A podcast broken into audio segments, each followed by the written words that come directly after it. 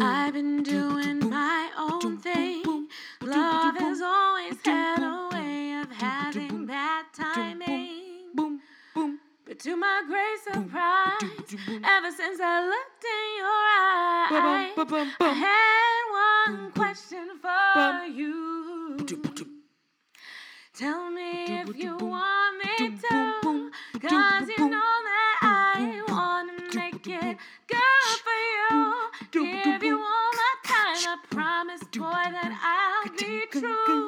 You're the perfect one. Tell me if you want me to. Welcome to this week's episode of Cake and Kombucha. I am recording this week's episode in a very, very top secret location. I cannot tell you where I am, but rest assured, it's exclusive.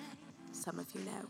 Most important to remember here is that I do what I have to do to bring the news and the tea to you. That's what's most important. Okay, I'm done. I don't know.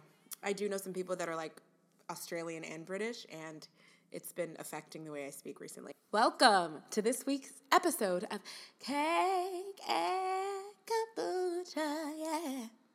Cake cake, cake, like cake, like you eat, and kombucha. Kombucha, like fermented tea that you drink. So, cake and kombucha. Hi, I'm your host, Kalechi Azie. This is where we convene to discuss what's the news. Tell me what's happening. Politics, news, pop culture, social media, anything. Squirrels, cardboard boxes, stuff like that. Um, yeah, we're here. We're ready.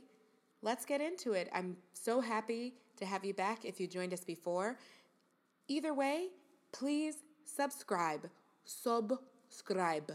Press the subscribe button. Press the button subscribe on Apple, okay? Or Spotify or SoundCloud.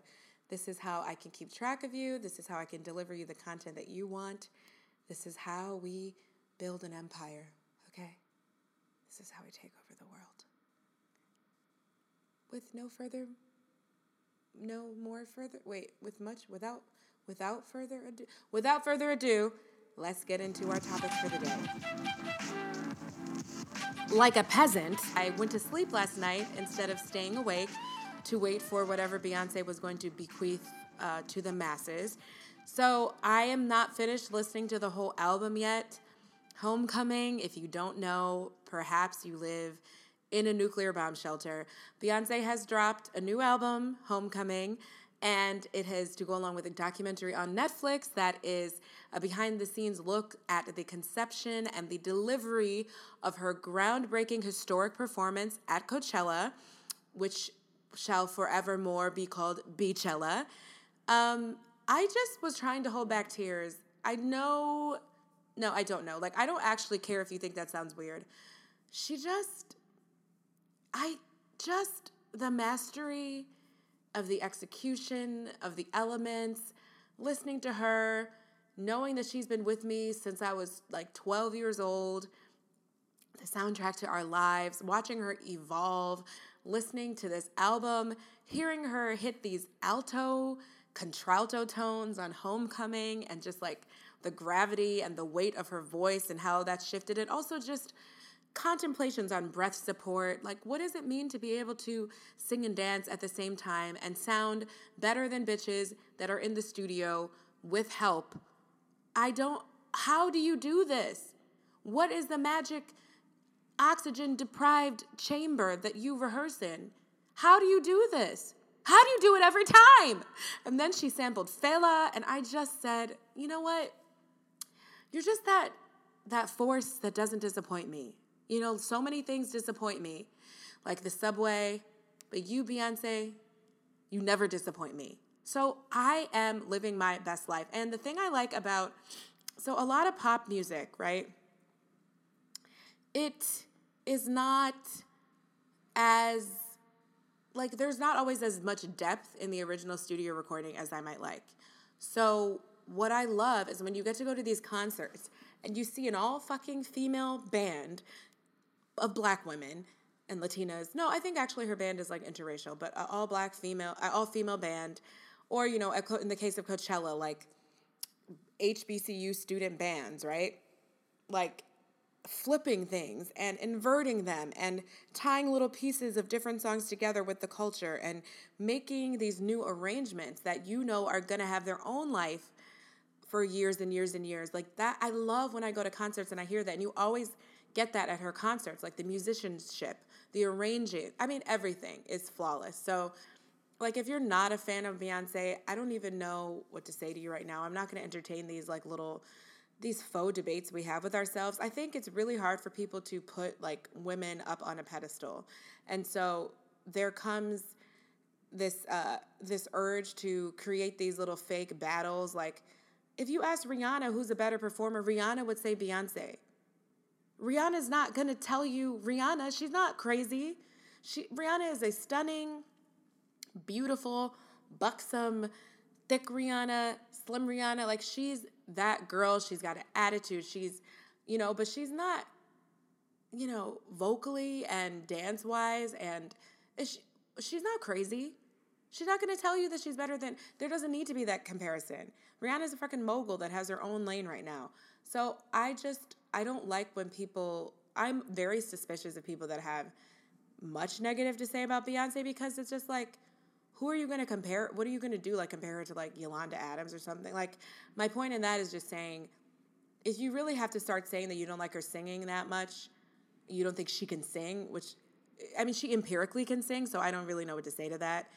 But if you're really going to say stuff like that, you would almost have to go outside the realm of pop music to find anyone to reasonably compare her vocals to because she is that stellar of a vocalist.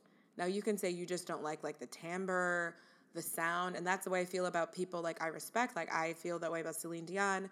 She's, you know, an icon and she has amazing, an amazing, amazing instrument. It's just not my favorite sound. But I'm not to be like Celine Dion can't sing. Like can't as in can't like perform this thing that is like a muscular breath like extra. Of course she can, you know? So I don't get when people say reductive things like that. It's weird and I'm suspicious of you. But if you listen to the show, you already know me. I like to analyze everything. So I am gonna figure out why y'all insist on saying stuff like that. And I, what I've come upon now is just to be contrarian and to just not all the way be able to praise a woman. But I'm gonna fully stand strong in my praise. She hasn't disappointed me as a public persona, really. She barely has a public persona, and that's probably why. So just chalk that up to her being more intelligent than the rest of you girls. And by girls, I mean boys. Like, you can't really get mad at that much stuff she does because she stays to herself and makes her art and then goes home, including some like great parties and vacations along the way, you know, to hang out with her daughter and her twins. So I just, I'm just so, I feel so supported by her. I feel looked out for by her. Her messaging about how she was feeling boxed in as a black woman and wants us to all feel uplifted and free to be outrageous and audacious and have your curves, have your sass, have all the things that people want us to put a cap on and limit and make ourselves smaller. And that she decided, as someone who didn't even go to college, to, you know, do this homage to HBCUs to uplift these institutions that were there for us when no other institutions were there for us. And I and I did not go to an HBCU, but I I say this as someone who has the utmost respect for HBCUs. And unlike Wendy Williams, who we'll get to later, do you remember she said? She doesn't know why we still have HBCUs or why do we have them? Is it fair? I'm like, did you just get dropped on your head like as a baby and then now? Like, was your birthday celebration just getting dropped on your head every year for the amount of time? You know how it's like birthday slaps? It's just like, it's just birthday death drops on your head? I don't get, I don't understand what she doesn't understand. But yeah, I mean, there's, I mean, the culture, like, I would probably be a huge mess if I went to HBCU, honestly. Like it took me like a couple years after leaving Princeton to like gather my self-esteem. I had to move to Harlem and like learn what it meant to be thick and that that was a positive thing. So I probably would have been just a whole ass mess if I went to an HBCU. So I was probably being protected. Um, but like I have a really good friend who would always say that he reminded me like that I would have definitely been like one of the girls. Like, um, he's just like you're. He's just like you're dramatic, and so we would just like I would just like kick and body roll, and we'd like sit down and like. I mean, I love it. So thank you to B. I just I just want to say thank you. I I didn't think that this album it's not that I didn't it's not that I wasn't surprised, but I I'm not surprised that like the music from Beychella was used. Like that would have been so wasteful if all that work went into just a temporary performance. But again, like with this slick marketing to get people excited, to make it up on the internet for a limited time as the performance was, and then to, you know, pull it away and just when we're not thinking about it, then to bring it back in an album form is of course like you have to know that you are powerful enough to do something like that. You have to know the audience is there for you and the audience will always be there for her because that was like a year ago now. But um, I also love that Coachella is happening right now, and she just kind of disrupted the whole thing and said, "Hey, I'm not here right." She gonna have people at Coachella like in their rooms listening to this album and missing sets. Like she just kind of was like, uh, "I'm not there this year, but here's to remembering that I forever changed it and made it something that no one can ever replicate again." Also cheers to all the black people that will not be returning because I'm not there. So for one year you had a really diverse festival and now you don't. like it's kind of shady actually in a way that I also enjoy. But I will be reporting back after I get to watch the whole documentary, but right now I'm just been bopping ooh to this album and ooh just a, just a little shimmy in my shoulders, y'all. Just ooh, it's delicious. It's delicious. Really. Really. And it's on Spotify, guys. No need to go to Tidal. So that is one thing I will say. Um, they have enough money. I don't know about this Tidal thing. I, I never understood the what Tidal was supposed to be offering that other music streaming services didn't offer beyond just having lemonade on it. So if any of you like write in or tweet me or message me on Insta and let me know what that was about. Because I mean, I did it. I do as I'm told. Beyonce, I do as I'm told.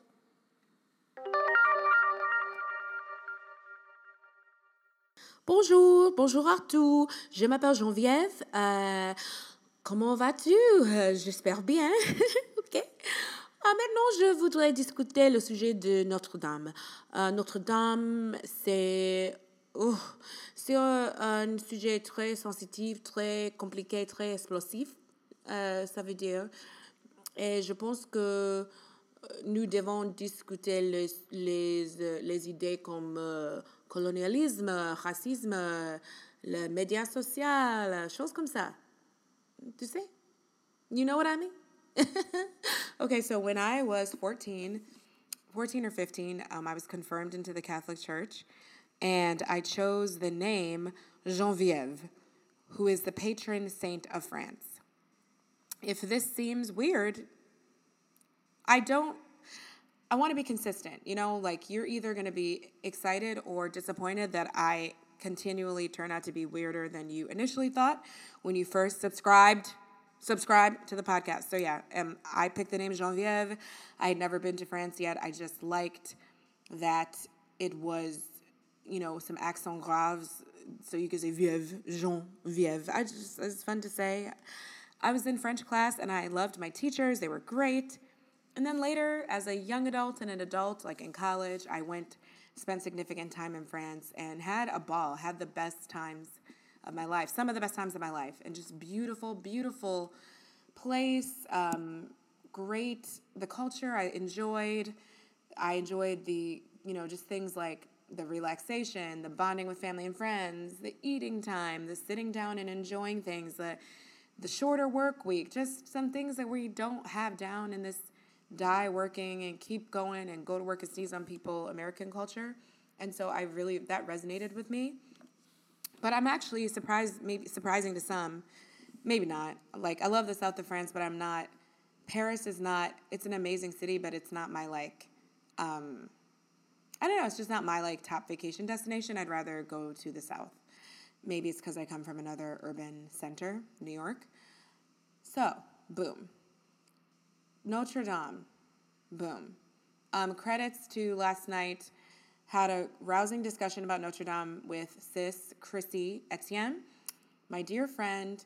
She's famous in New York. I look like her We look alike, and I get mistaken for her all the time. People approach me, strangers, and say that I look like their friend Chrissy. It's really funny.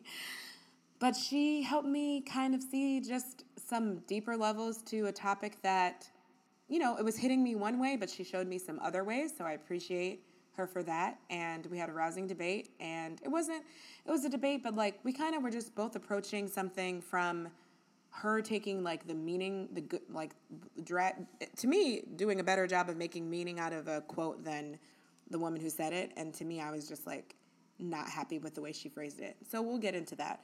But as you probably know, Paris is burning, y'all. Um, that was a bad pun. I'm sorry. So, Notre Dame, 850 year old church, draws 13 million visitors a year to Paris, which is the most visited city in the world, which I actually didn't know. Um, it's set on fire. The cause of the fire is not known yet. Um, before the fire, the church already needed $40 million in repairs because these old churches are kind of like, well, let me let, me let Monsignor Patrick Chauvet tell you. Um, this in this quote from the New York Times, it says, "The cause of the fire was not immediately known, but it appeared to have begun in the interior network of wooden beams, many dating back to the Middle Ages, and nicknamed the Forest," said the cathedral's rector, Monsignor Patrick Chauvet. I'm gonna just say that I don't know if it sounds really safe to have the interior workings of your building made out of wood. Just the name, the forest. I don't, that doesn't inspire confidence in the structure of that. So this kind of was an inevitable thing at some point, and also the church has been set on fire before during it was damaged in the 1790s during the french revolution but this church is a very it's a cultural center of france um, and especially of Paris. Um, Napoleon was crowned inside, many kings and queens, and it queens. I might have made up the queens part just to be equitable. I, am going to say kings, and it was home to the crown of thorns that Jesus is believed to have worn at his crucifixion, in including other relics. Um, uh, Joan of Arc was beatified there. Is that is beatified? I am a lapsed Catholic and I can't say words anymore. Um, so that was like 1909. Um, so which, which, means she was made into a saint there. Um, the Pope is the one that can can do that, so he did that. So lots of historical relevance, a huge tourist attraction, and very very old. You know the kind of hallmark of French Gothic architecture. So artistically historically a significant building and famous. Um, you know, it, the Hunchback of Notre Dame. You know, Quasimodo lives up in there, so famous. Disney. We we we know this. We know this place. World the world over. So that brings us to the reactions to the fire. Now, I saw two very polarizing reactions on the internet that had me a little bit uh, wanting nuance, just wanting nuance. I saw people gnashing their teeth and rending their garments like their grandma had died, like Americans who might not even have ever been to France, been to Paris, just real upset, real upset.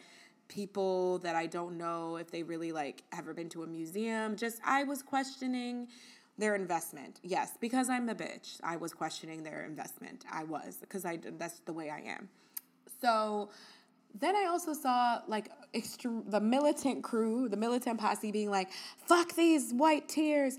You, you, who cares? Let it burn, burn, baby, burn. Disco Inferno. And I was just like, okay, is there like, why do y'all care about this?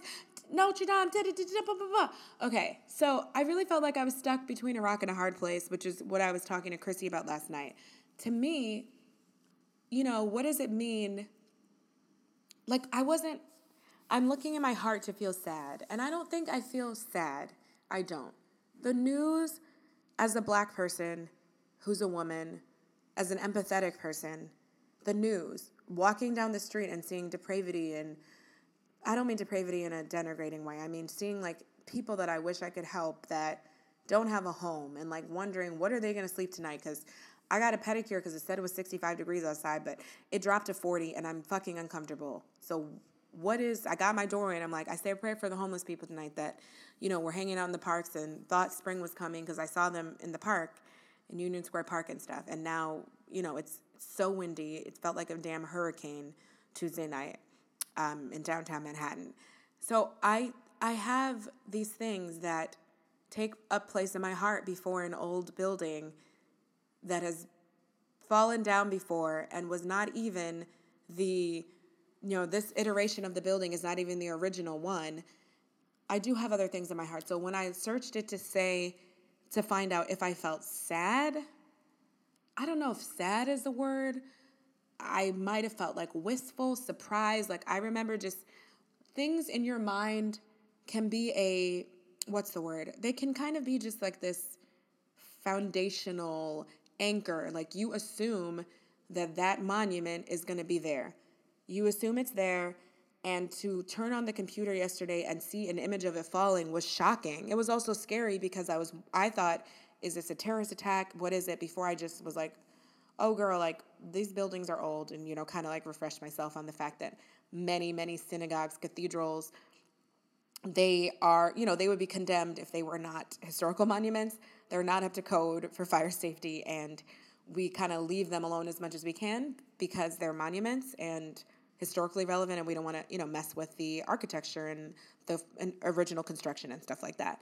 So i you know i was shocked at first and i was interested but once i found out no one was hurt no it wasn't something that i was going to stay watching the minute to minute updates about like it was a school shooting or a or a, you know one of the many public shootings we have in New York and something that required me to go to a vigil or feel this kind of those kinds of feelings. No, I did not feel that for an inanimate object. I just didn't.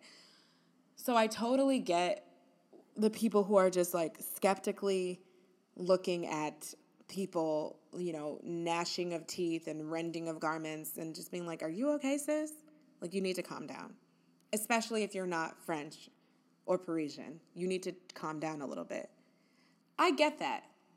I get that. However, it just seemed like I was being told by certain people on the internet, you shouldn't care at all. Like, this shouldn't even interest you. Like, you don't have, and I hate that whole, like, you don't have the brain capacity to be interested in different topics. Like, I told Chrissy, like, I'm also super interested in this cassowary that killed its owner, which we will talk about later because did you know that they're a class two predator like alligators? Did you know that this bird is like an alligator? I bet you didn't know because I didn't know.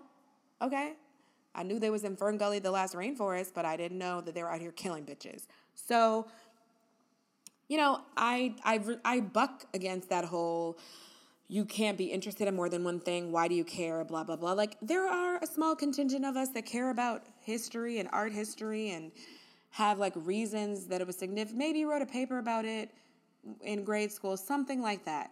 So I just felt like the extreme, like how, like how do you have a reaction? Da, da, da, da. And then like kind of the provocative, like ha ha, bitches, your fucking monuments on fire, you bitch asses. like I thought it was a little bit much. I did, um, just because. But you know my my reasons. Chrissy helped me understand that my reasons for thinking it was a bit much might not be the best.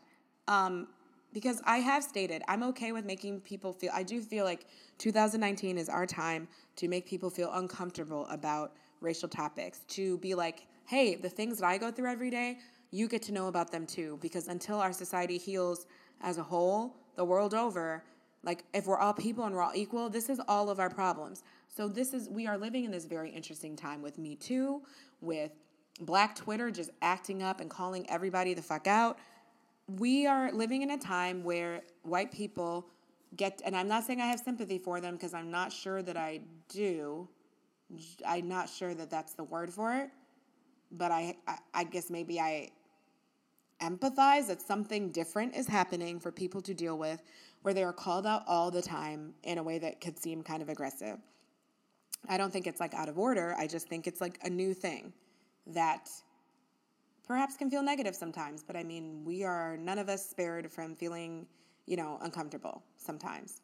So, all that is to say that I, I do support like the call out culture and stuff. I do of, of those topics. Not like don't apply that to everything. But like I do support that. But I just kind of felt like what is our point here?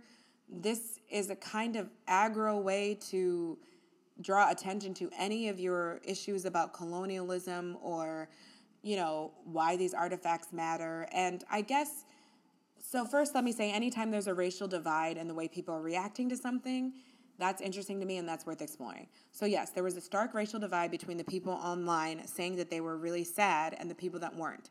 So, that did lead me to think like, what is it about the fact that everyone who knows me knows I'm like obsessed with France and I I who spent a lot of time there, who tries to still retain the language, did not feel the need to get on the internet like crying about this, but other people, like white people, felt the need to signal this. And I was calling it virtue signaling, like elitist signaling, just like relevancy signaling, kind of like those were the ways that I would categorize that those posts. But Chrissy helped me understand that like you can't separate the colonialism out of all of that. Because I just felt like obviously people do care. Like obviously this is newsworthy. It's old, it's famous. There was a book written about it. There you know, and I still do feel that a little bit. Like, I don't feel like we totally agree on just the idea of people wanting to be part of conversations that are large news stories um, and have something to say about them, people signaling that they know what something old is and famous is. But her point, which I have to say does kind of not cancel out my point, but it is kind of the underpinnings for everything else we could go on to talk about, is that this is a colonial symbol. And that is part of the reason why a lot of people are mad. And I do think even some people who don't know what they're having a reaction to, uh, which I kind of was like, well, I don't think, I think there are people who don't know that France was a colonial power on either side. Like, I don't think, you know, there are some people that are not aware about of Senegal and Cote d'Ivoire and uh, Mauritius and uh, Martinique and uh, like I, I just think that there are some people that you know, don't put France up there as like problematic countries. And or in Haiti, in Haiti, where Chrissy is from, um, I think there are people that don't put them France up there as problematic countries, and I think that there are people who they probably were just on their first level was just reacting to like white people like being really extra about something in their perception. But I have to say, like Chrissy's point was that the reason that we this thing is famous because it is a colonial power. It was built on the backs of colonial power. It is, you know, even to me to like re, be re, be reminded that it burned down, not burned down, but was damaged during the French Revolution was like, wow, it's such a symbol that the last time people were trying to change some shit for the better, they got damaged. And like then to really think about the Catholic Church and all of that that history of wealth and greed and, and colonialism and not coming for anyone's like faith but we all know that faith is not the same thing as the way powerful old institutions have operated throughout the world. That's a different thing. So it, it is it is something that you know if it rubs you the wrong way to see people acting out like this it it is valid to say that like this symbol is a negative symbol to you. I don't think i thought of it as a negative symbol to you to me. And that brought up as a lot a lot of questions about what does it mean to be a francophile? What does it mean that I want to move to like the south of France, but I don't want to move to the south of Africa? Like, what does that mean?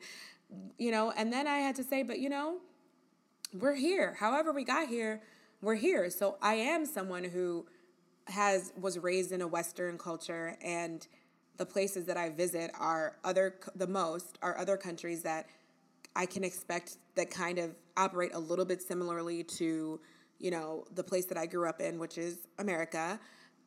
Um, like, it's just a bunch of questions about who gets to claim their connection to like a colonial power and what that means. So I feel like my desire for nuance was just a little bit like, hey guys, obviously people care a little bit but also, hey guys, on you, can you guys calm down because you're you're doing a lot right now. It is an old building that's a historical building, but you're doing a lot.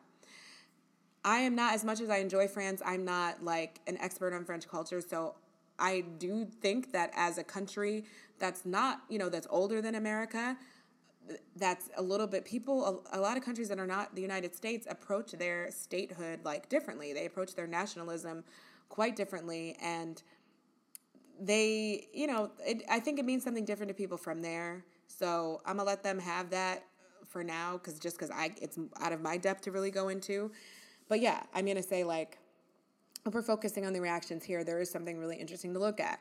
But what my main um, argument with Chrissy was about was a post that someone made saying that like look hey a, a mosque in jerusalem burned down where people actually go to and then you know no one paid money for that but look this cathedral that no one actually like goes to church in burned down and we're acting crazy and so i just felt like to me that tweet represented something i don't want to put on the front lines of our activism our talking points our talking heads like i wouldn't want the person that wrote that to be on Fox News arguing with some people.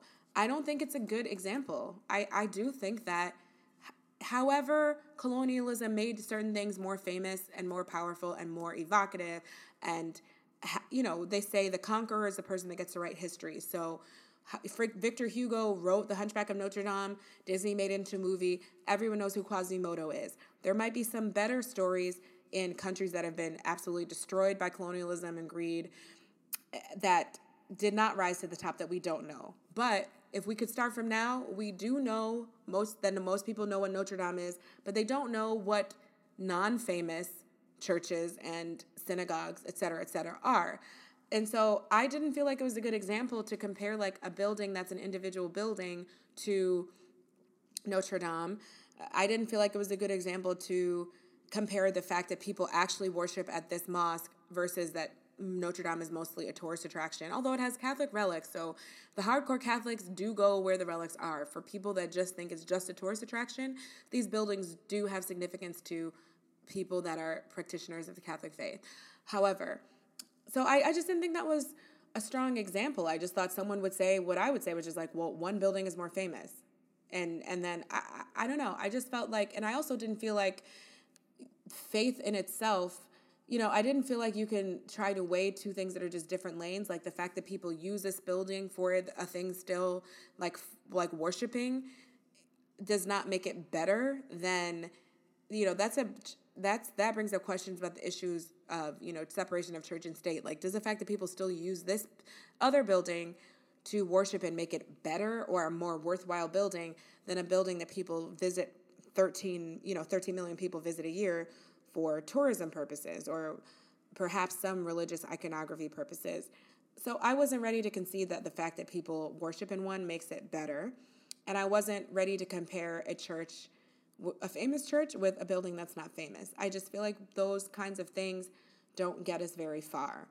Um, Chrissy made some amazing points about how, you know, that that in itself could be a statement about colonialism, you know, mosque in Jerusalem, currently with the way that Islamic people are being oppressed right now in the world over, and then comparing it with this, you know, Catholic colonial power.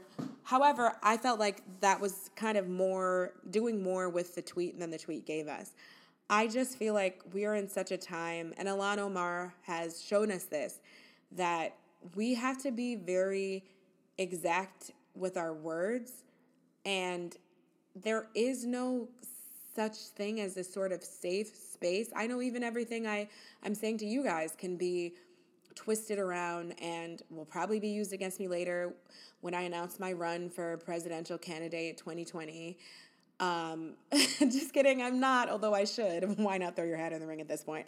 Um, like I, I know that I don't think like there's a safe space to tweet shorthand stuff that is just like not a smart argument and not good any an argument anymore because people are taking that and mobilizing it against us, against the left. So I feel like we just have to be very exacting in our words and bring all the points we want to have to the table. And I would welcome people, uh, Chrissy, I know you listen. I, I hope you can lay out everything as clearly as you laid it out to me to really let people know why this is bothering some people the wrong way. It's not just that it's petty it's not just that they're just being contrarian. I really do think that it can make people uncomfortable to watch people acting this way over, well, first of all, a building with history like it, it has, and second of all, a building. And so we left the conversation last night saying we just wanted nuance. And that's what I wanted. I didn't want people to just people to be like, burn, bitch, burn. And then other people to be like, I feel like I don't know what I don't know what to do anymore. I th- I had plans to go on vacation in 2035. I don't know. You look at the chart. You know, I, it was too much. However, I've I'm I'm not in burn baby burn camp, but I was pissed when I saw the financial part. Okay, it is one thing to say sorry, something happened to you. Sorry, you lost a monument. Oh, and I also wanted to point out that to me, I I, I felt the way I felt the the way like burn baby burn. I feel that way about like these monuments around the United States that have been taken down, like Civil War monuments. And it was just I was having a hard time comparing like the hatred I have for those images to the church. But I'm I've come to think like I really shouldn't make that distinction that just because, you know, the church is older and stuff like that, that it can hold less painful thoughts for people. You know, I was speaking last night to someone who is from a country that was colonized by the French, you know? So that's really powerful. It was very powerful to me to take off my Americanness and be like, well, this is offensive to me because it means this and this and this, and see like how different symbols can mean things to different people around the world. So, boom. So that was all great. Thank you again, Chrissy. Then I had I know I had a whole conversation with her and she wasn't here. It's because look, I'm recording this really guerrilla style today, and again, we just you'll you'll find out later, but it's it's interesting. But if I would have had her here uh, in my faux studio today, I would have if I could have.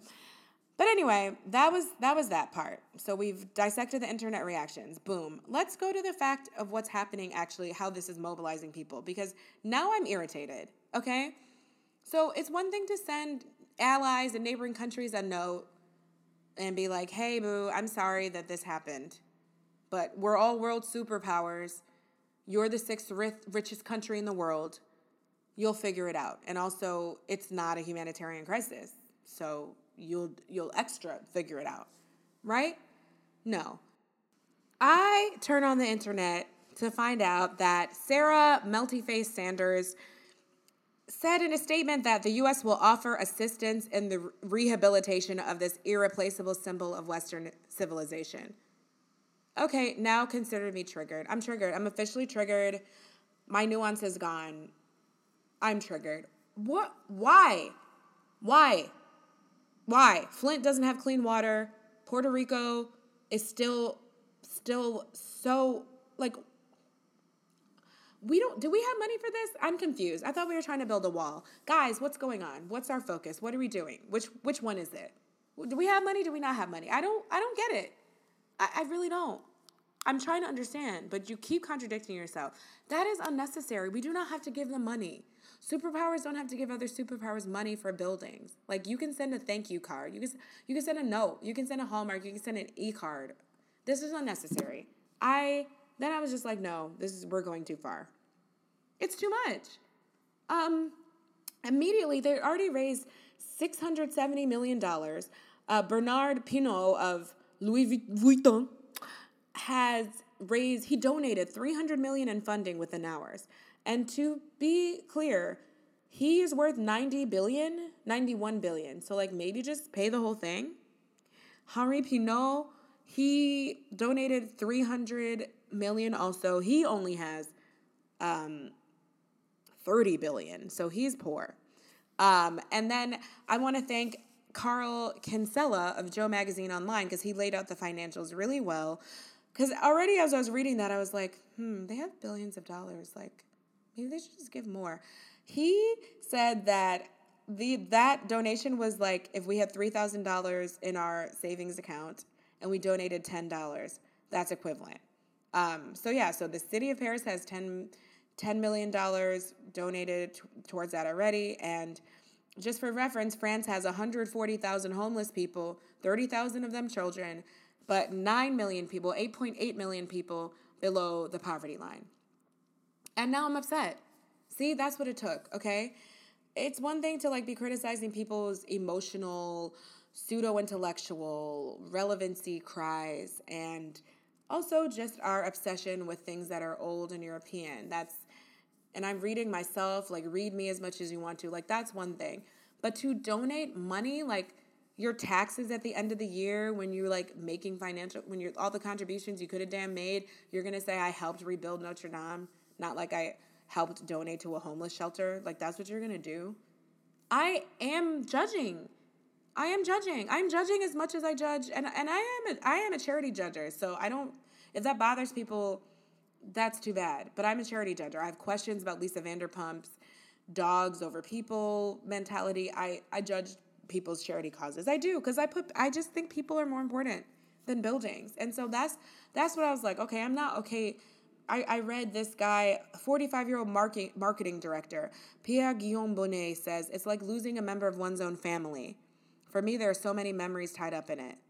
I don't feel that way about any building. You know, I lost, I did lose members of my family, and we moved away from where I grew up, Buffalo, New York, and the house that I grew up in and that across the street was the house that my grandparents lived in, and those houses are no longer ours.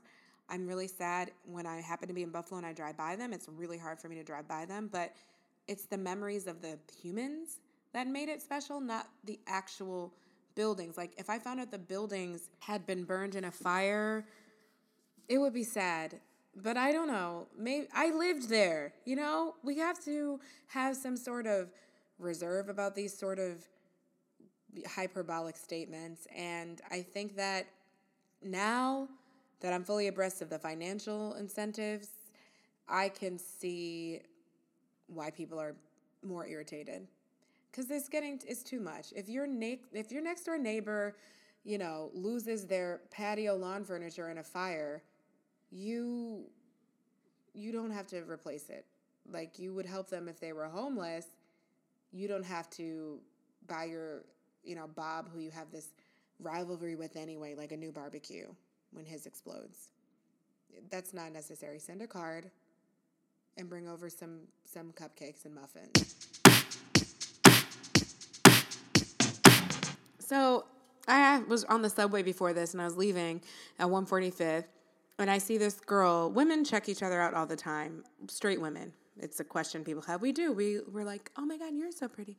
You're so pretty. I like your hair. I like your shoes." It's just a thing. It's it's a community. So I saw this girl who had these crochet dreads that I was like, ooh, those kind of look like something I would wear. So I was just checking out her hair anyway, all in a split second. So we're walking past, and this guy turns around, runs down the stairs after her. Like she's, we're, me and this dude are walking towards her. He passes her, then he turns around, runs down the stairs towards her, and grabs her. And I just look because, first of all, I'm on the lookout for sudden movements. As an aware person who's trying to stay alive, I'm just, I'm just on the lookout. Secondly, he grabbed this girl, and I'm like, I live right near City College, so a lot of people are students, and you can't really tell because it's a murky age from like 20 to 30. I don't know how old people are, what they're doing.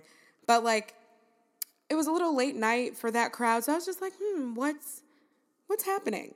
And she just, I saw her shake her head, say no, and like walk away. So then I continue to walk. He confronts me and says, Why are you looking at me so hard? And I'm like, Fool, I'm not looking at your dumbass. I'm trying to not get whatever happened to her. I'm like, if someone's out here grabbing people, I'm gonna look. And I told him, I was like, I just was wondering if you knew her since you grabbed her. And he's like, No, I didn't. I was trying to Mac. That's what a Mac does. And I was like, Oh, okay. And then I just turned around and walked. No, I said, Oh, you grab people? You don't know? Yeah. And I was like, Okay.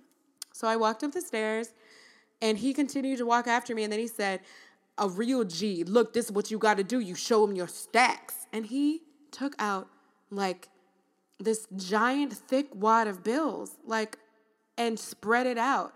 Like in a movie, like no one actually does that in real life, or so I thought. And I, I was like, oh, okay. So how did it, how did that work for you? Because I'm, you already know. And he said, it didn't because she has a boyfriend that must he must be taking good care of her. And I was like, oh, okay. Continue to walk up the hill. And then he turns around and shows me his hands, which have these like diamond rings on them. like ice. You got to show them your ice, you know? And I was like, oh, yeah, wow. Really nice. Like, how many characters? Great. And then I just, I live on Sugar Hill, so I just paused and let him walk up the hill because I'm, you know, I'm obviously a little bit provocative. I read the room. I read the room, but I I didn't want to have this whole conversation continue any further. It was really bizarre. And I'm glad I was walking behind him and not in front of him, towards him, because if he had grabbed me, I probably would have karate chopped him in the throat. This is just, I'm on level 10 now with like my personal space, and I just feel like my instincts are to, um, to fight people, Street Fighter style, to send fireballs out of my hands. I just want to Hadouken, like get out of my space. You creepy Uncle Joe Biden, don't touch me. You don't touch me. Nobody touch me. Midnight. Okay, so for some quicker news segments, Kim Kardashian is studying to become a lawyer. Um, she's not going to law school. She's taking the route that I actually became aware of because it was being used by like black and brown people in underrepresented communities, which is in California and I think four other states, three other states, including California. Four other states, including California. So three other states other than California. You can study, you can do like a you have a set number of hours you have to study and then you can take the bar and so you don't actually have to go to law school which i'm going to be honest the lawyers i know and i know many um, they learned a lot on the job and law school is a lot of tests and really stressful and i could see how studying things on your own i can see how there's a way that would be effective as well and i mean if, if at the end of the day you can pass the bar then you learn something right? So anyway, I mean, I don't think Kim Kardashian doing this route is should be taken as an opportunity to, you know, denigrate this whole method of becoming a lawyer without some careful thought, but you know, people are going ham and it's kind of funny to me because it's like so we hate her because she takes a lot of naked pictures and is shallow and like their whole relationship with blackness I've covered elsewhere. Um, hers is approaching less problematic than some stuff her sisters have said. Well, Khloé specifically has said. I don't, their fetish is an issue, but people hate her because she sleeps with black men and she takes naked pictures and blah, blah, blah. And she's frivolous and she's on the internet all the time and she represents like vapidness and nothingness. So we just stare into the void. So I kind of want to know why people are dragging her now for trying to do something that these same ideals would probably term as more useful, um, more rigorous intellectually than taking pictures on Instagram.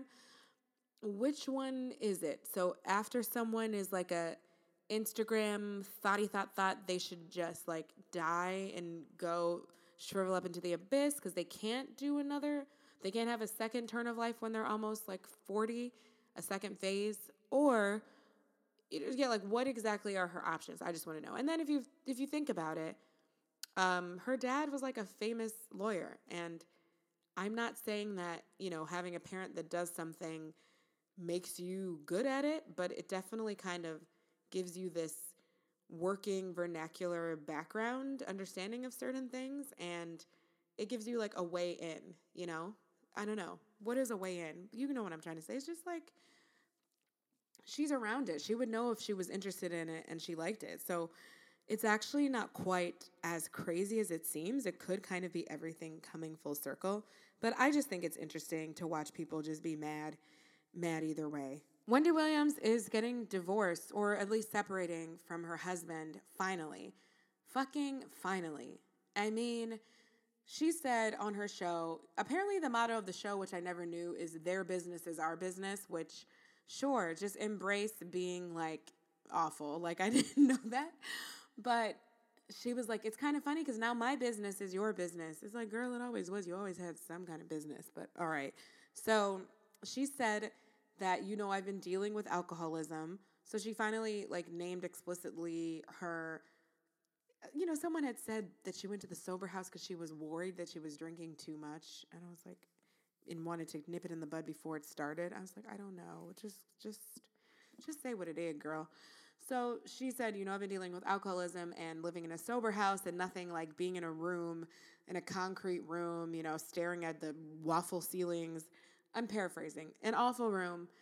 with nothing much to do but think about your life, like helps clear things out for you. And she said it was the best thing that ever happened to her. So that was, I want her to go full shade and just say, hey, I am a flawed person who made bad decisions for 20 years. Like, I should have left this man a long time ago. But, you know, this is what we get right now. And he's made a statement saying that he loved her for, you know, 20 years, 28 years, something like that. And, he made mistakes. He's sorry for his recent actions. Um, to me, I don't know unless they're like a hundred years old. I don't think messing around with a mistress for like the past seven years is. I think you've been messing up for a long time. I wouldn't call it recent. I think that's very generous press release speak, but okay.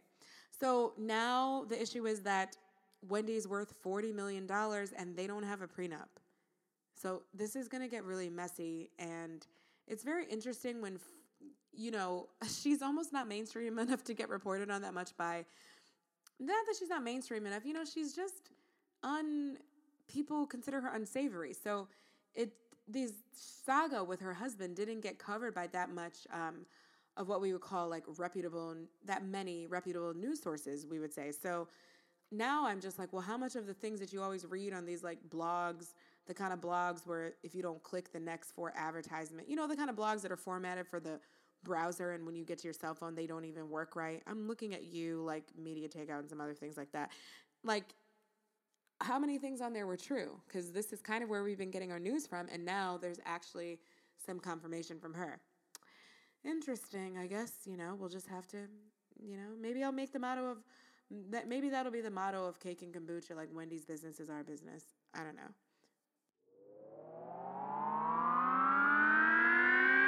procrastinated telling this story because the following seems redundant, it keeps happening, and it's so hurtful and infuriating. So, right now, there are four public safety officers. Remember that fact. There are pub, they are public safety officers, are on administrative leave because they attacked essentially a black Columbia student. So this student was entering Barnard's campus. This is all 20 blocks from where I live. Um, Barnard is, it used to be an all women's school um, back when they didn't let women go to college. Um, so uh, that was associated with Columbia. So they're like sister schools. And to go through the little, like, over, like, the kind of archway thing, you theoretically have to show your ID, but people don't really do it. Um, and especially none of the white students are asked. So this kid specifically ignored. He heard them ask. He didn't do it because he, um, it's not enforced with a white student, so he didn't want to do it. I fully relate to that. Like, this is something that could happen to me and sort of does. Like, I ignore people when they do racist shit. I just try to give them a second chance to, like, rethink that. I, I just think, like, we both know that you're full of shit, so let's just maybe I'm not the one you're gonna try with. Let's just not do that. So I fully like would have continued to walk as well. And he, that's what he did. He walked. Um, four guards started chasing this guy. They ended up in the like teaching center, uh, the, the education center, and it was inside of Peet's Coffee that they had him pinned against a counter, grabbing him. And this video, thankfully, someone caught it on video, is so painful. Like my stomach hurt when I was watching it. He's screaming, I'm a student, I'm a student, let me go. And they are in true police fashion. They obviously learned this from the real police, even though they couldn't even achieve that. They hold his arms down against the counter while they're telling him to get his ID. Which is like, that's what we do, right? We say, don't move, go in your pocket, I'm gonna shoot you because you moved. Where's your ID? You didn't show me ID, so you're resisting arrest. So, play playbook.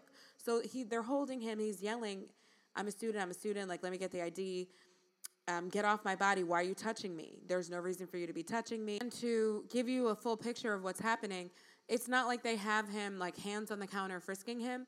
They have just thrown him back against the counter. So like butt on top of the counter, laying back with with one of them like on top of him, like tackled him. So then he brings out his ID. They look at his ID. It says he's a Columbia student and they say, "Well, we have to run it to see if it's if you're really a student, if you're an active student." Um, okay. So this is the part that also happens, and it happens with police too, people just don't know their rights well enough to combat it and then you get shot for talking back because you know it's like the fucking overseer time. Can't be uppity. But he there is no law saying you have to be an active student. Like we are changing we keep changing the guidelines first you think he's a menace now you're telling this nigga he can't afford school like he can't you didn't pay your tuition so like you can't walk across the grass to like possibly like walk into a financial aid office or some shit you might need to do. Like it's it was just madness. So then they started telling him, you know, he's not an active student, they're not sure, and then they took his ID and the guy says the cops the the not cops, let me not use that shorthand that they are not. The security guards get punitive and petty and then they say, "Well, we're just going to take this, you know, we're just going to take this. We have to see something." And then so finally, some allies step in, which include like a white, some white girl students, Asian students, a black girl, and they're and they're alarmed to see someone that you know their peer being assaulted essentially. And so they start speaking up, and, and they said, well, he was running across campus. He was running, like he ran through the gates. He ran through the gates. And then the debate is whether he ran or not they the girls say, "Well, he no, he didn't run. He walked here. He didn't run. He walked here." And one of them says to the black girl, "So do you know? Oh, so you can just clock how fast he was running? Do you just have a gauge of that?" Um, bitch, do you have a gauge of that? She didn't say that, but like I said, I can't. I don't know if I'm set up for these situations. And then she was like, um, "No, I just." And he told her, "Well, you you're being aggressive." He threatened her. So that's what happens when you speak up you know, and that's why it's so important to have white allyship because the black girl who tried to say something, she was next. She was next. He got aggressive with her. And she literally said, she pulled a Kalechi move. It was like, stop talking to me. Like, I can't tell you, it doesn't happen all the time, but like every once in a while, I do have to tell someone, like, I'm not sure why you're speaking to me like this, but please don't speak to me anymore. And she just said, Stop talking to me. Okay, well, okay. So now you're just harassing students that are upset that you're attacking another student. You're, you are idiots. You have no contingency plan. You're acting out of order. You're acting lawlessly. You're trying to enforce things that aren't even like a law. If anything, it's like a campus rule. And then when you're called on it, you don't even know how to like you don't even know how to fall into things that aren't racist to like explain your actions. So this black man can't run. Like he can't run now. I mean, the fact that that became a point of discussion is so bogus. Like just admit you don't like uppity black kids walking around freely at this expensive university. That's what it is. I'm getting very sick of hearing people say they're scared of this and they're scared of this because like the trope for tolerism, whoa. Whoa. Guys, no. That's a, no, no, no, no, no. That's not a word. Tolerance. The trope for tolerance is like you know we have to not be scared of people that are not. I don't really think that people see black people like oh, boo, oh my god. Like I actually think you don't like us. Like some of some of you, some we are hated by some people. We are resented. We have negative Like there's that's the only explanation for so many of these phone calls to the police and these videos that are that go viral with people, you know, the girl that followed the black man to his apartment because she wasn't sure if he really lived there and demanded to see his keys and all that. I mean, this keeps happening over and over again. It happened to me in my building. I think I've told the story before of the lady who shut the door in my face. I had grocery bags, and then I ended up pushing in, like getting into the little vestibule, and we had a standoff. Like, this is not the way you, as she told me, we just had some problems in the building. Yep, you had thieves that came to spread their Whole Foods around. I came to rob you and pass out blueberries and Icelandic yogurt. I don't believe you are not scared of me. You are trying to antagonize me. And I think the sooner that we can phrase this properly, the sooner we can recognize what it is. This kid did not look scary. He looked like a hippie. He had he looks like he skateboards and like does that. What are those balls that people used to like kick hacky sack? He looked like if hacky sack was still in, he'd be doing that. He looks like a college student. You're playing games. You wanted to show him who's boss. You wanted to show him what's what and put him in his place. And you think that you own our bodies and that you can touch them and do whatever you want to them. And I am just sick of being people being put on administrative leave. What do that mean? Why can't people who do shit wrong get fired? It is so easy for everyone else who means well to mess up once and get fired, but it's always the people that are physically assaulting people that have to that has to be thoroughly investigated. I bet you if I hauled off and punched some bitches at my job, I would get fired that same day. I I don't I don't get that. Someone's gonna have to explain that part to me. Because despite what Candace Owens, first in her name, thinnest in her edges, would have you believe, people, there is a contingent of people who actively want to have America be the way it used to be. I mean, they wear these hats that say that on it. it's, it's not the hardest thing to, to, to suss out when people announce it and, and brand uh, merchandise with it. But they want things to stay white that used to be white. So they don't want us to be able to feel comfortable going to colleges. They don't want us to feel comfortable owning homes and be able to get mortgages. And they are happy with the redlining and the institutional structures that were set up to keep us out of spaces. And that's those are just facts. I mean, it's a fact that things like this were written into the law. And it's a fact that people are going around wearing hats that say they like things the way they used to be. Those are facts. We can't like pick if you if you just like that bras used to be pointy, say that you you miss pointy bras, you know? Say that you like drinking Ovaltine specifically at the malt shop. But if you just generally want to make America the way it was, then you've you've said what you meant to say, and I've received that. We we don't. I don't like you. I see you. You see me. We see each other. To quote the great Nene Leakes and Kandi Burruss. Okay, so yeah, I mean that's where I am with that. I need us to stop with the like, oh, he was scary. Oh, it was perceived threat. Oh, like lots of these people are just hunting black people, and they say it in email memos. Like they they say that and have memes about it. So then are we going to get surprised when that's what happens? No. We need some kind of rigorous empathy testing. We need college degrees. No, we need something that makes being a cop more elitist. And I'm not trying to be financially elitist by saying college degrees. I'm just saying there has to be you can't be a doctor without going to school, right? So like there has to, people who have people's lives in their hands there has to be some sort of way of making sure that they're not someone that just wanted a good pension and to be able to beat people up because that's where we are. Are you tired of people messing with you in the subway? Do you wish you could be intimidating to guys that try to grab you and show you their large wads of cash? Great. We've got app for that. It's called Ubird. Ubird lets you rent your very own exotic bird. Just open the app and match to an exotic bird that's in your area. Our birds will escort you around the city, and if anyone messes with you or does something you don't like, they'll kill them. It's very simple. Then our cleanup crew will follow to clean up the mess. Just send us your GPS location and make sure your bird is somewhat under control because if not, well, it, it kind of defeats the purpose if the bird kills you too. The exotic bird you didn't know you needed. Now in flavors like ostrich, cassowary, emu, and for a limited amount of time, dodo. Don't sleep on this great offer. Our birds have really taken their vitamins and they're ready to go. Ubird. So I mentioned that I was interested in this cassowary story, and I am because when I was growing up, my favorite movie was Fern Gully and the Last Rainforest.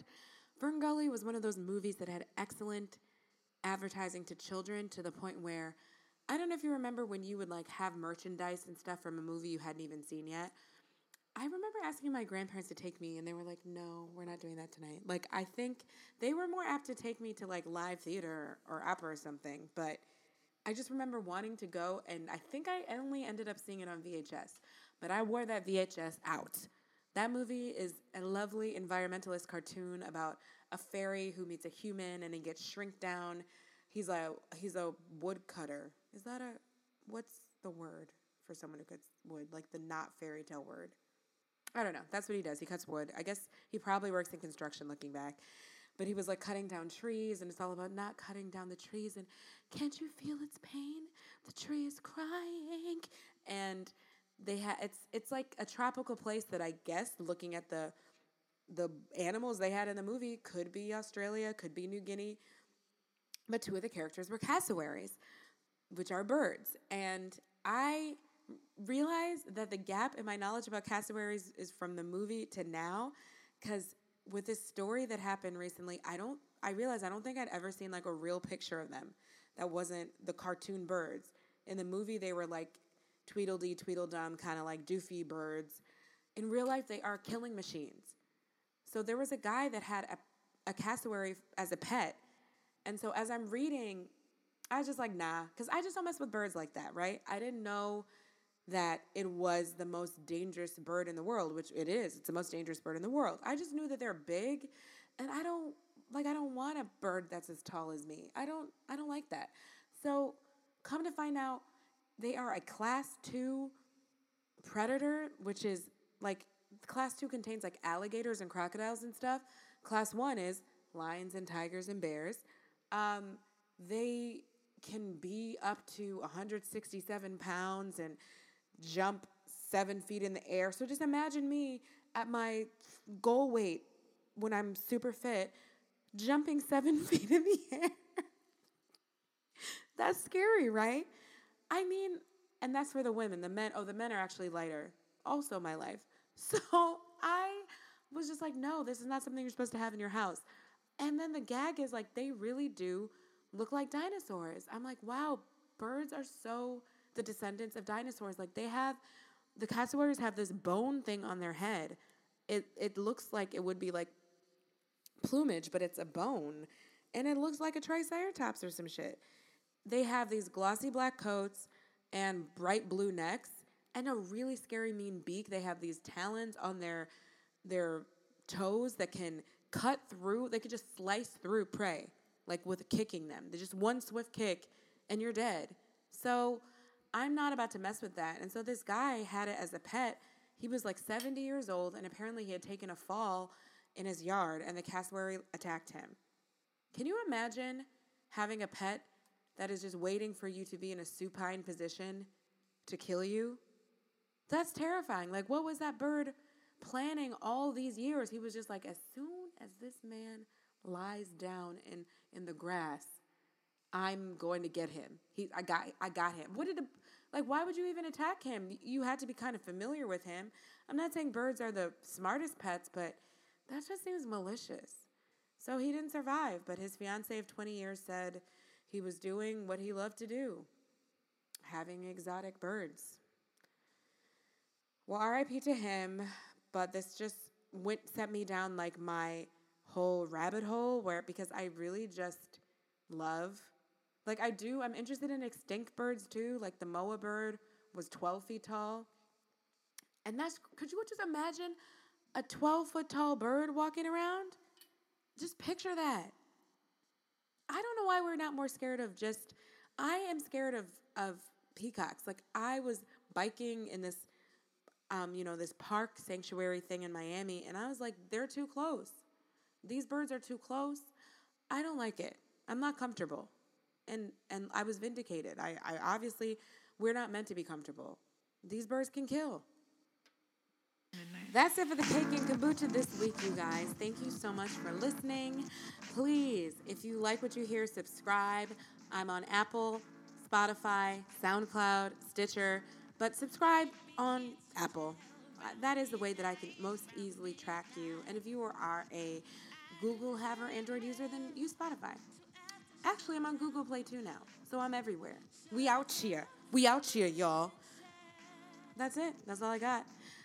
And I will see you next week through my ears, the canals of my ears. Bye. This week's episode of Cake and Kombucha was recorded in a secret location. Cake and Kombucha is produced, edited, and spoken by Kalechi Azie, your host. It features music by Melanie J.B. Charles. If you like what you hear, please go to SoundCloud, go to Spotify, and find Melanie J.B. Charles or hit up melaniejbcharles.com. Ta ta for now.